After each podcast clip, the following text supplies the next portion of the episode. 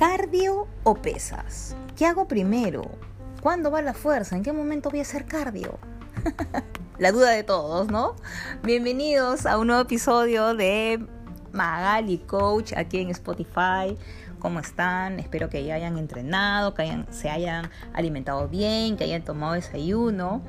Y hoy les traigo un tema muy importante, interesante, que todavía no está muy claro para muchos. ¿Qué hago primero? ¿Cardio o pesas? ¿Cuál hacer primero? ¿No? Si a la hora de entrenar siempre has tenido esta duda, entonces yo te voy a, explicar cuál hacer primero y cuál es mejor. ¿no? El cardio, en primer lugar, no es indispensable en tus entrenamientos fitness, ¿ah? sobre todo si entrenas la fuerza. O sea, si quieres aumentar tu masa muscular, el cardio como que sí es bueno, pero no es tu prioridad.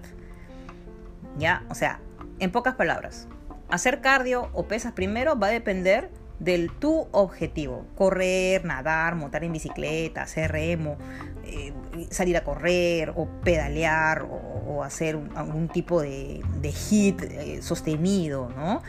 Eh, se puede combinar ese cardio, pero con el entrenamiento de hipertrofia, sin tenerlo como prioridad. ¿Ya? O sea, si lo que quieres es aumentar musculatura, primero tienes que hacer pesas. Va a depender mucho de tu objetivo. ¿Ya? Muchos apuestan eh, por un poco de ejercicio suave para calentar y aumentar un poco su ritmo cardíaco, pero si hay eh, bastantes diferencias entre hacerlo antes o después de entrenamiento fitness. La regla general para mí es priorizar cuál es tu objetivo principal. Es decir, si te planteas ganar músculo, o sea, lo que quieres es aumentar masa muscular, las pesas deben ser tu prioridad.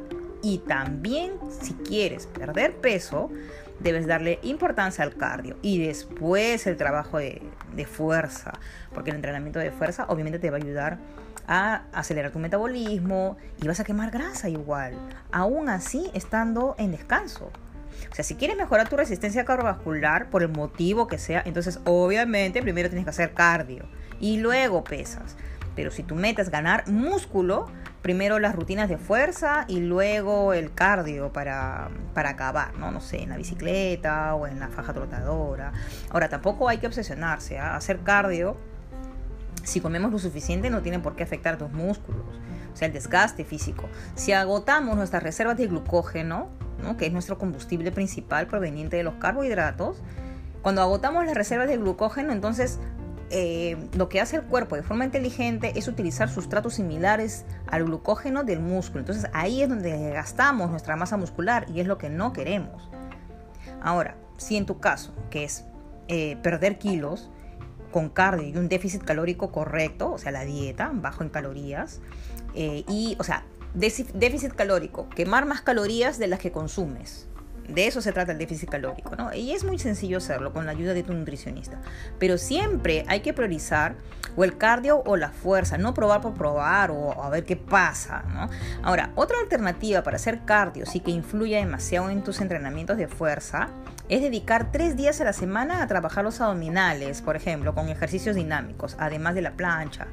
Los toques de hombros o elevaciones de piernas eh, son una buena opción para quemar grasa y definir tu abdomen sin quemar excesivas calorías. Y eso te va a ayudar un montón. No te, no te olvides de tu alimentación. Tú puedes hacer entrenamiento intenso eh, en cardio o tu entrenamiento intenso en pesas, pero cual sea los dos que realices, debe ser acompañado de una correcta eh, de un correcto plan nutricional para que puedas recuperar el desgaste físico que has tenido. Si no, lo que vas a hacer es eh, desgastar tu masa muscular, que es lo que no queremos. ¿sí? Espero que les haya ayudado entonces a, disipar esta gran duda, esta gran duda.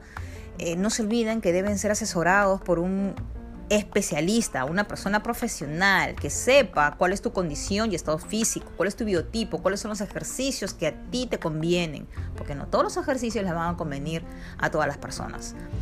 Ahí se va a considerar la edad, la talla, el peso y los objetivos. Les mando un abrazo gigante, que tengan un lindo fin de semana y no se olviden de seguirme en mis redes sociales. Ahí van a ver muchos tips muchos tips fitness y de nutrición. Un abrazo y bendiciones. Hasta la próxima.